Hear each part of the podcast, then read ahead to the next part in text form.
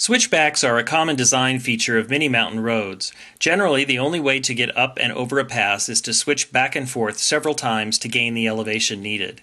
If the Going to the Sun Road had been built following one design plan, it would have had 15 switchbacks climbing up the head of Logan Creek directly below Logan Pass. Imagine trying to plow that road every spring. Snowplows would continually be pushing snow onto already plowed areas over and over again.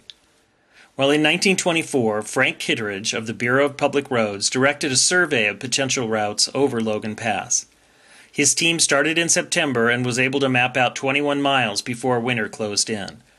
The work was difficult, and men often had to climb 3,000 feet each morning to get to the survey sites.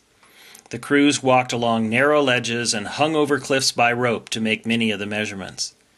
The work was extremely challenging and resulted in a 300% turnover in labor in just three months. But the survey work did pay off, and in late 1924, National Park Service Director Stephen Mather approved Kittredge's alternate route. It contained only one switchback and followed McDonald Creek where it turned north before looping back on itself and continuing up the garden wall in one long continuous path. The current route allows for greater views of the park and blends well into the landscape. The work of Kittredge and the Bureau of Public Roads resulted in a partnership with the National Park Service to construct roads throughout the national park system. The Bureau of Public Roads became the Federal Highway Administration, and today that partnership still continues.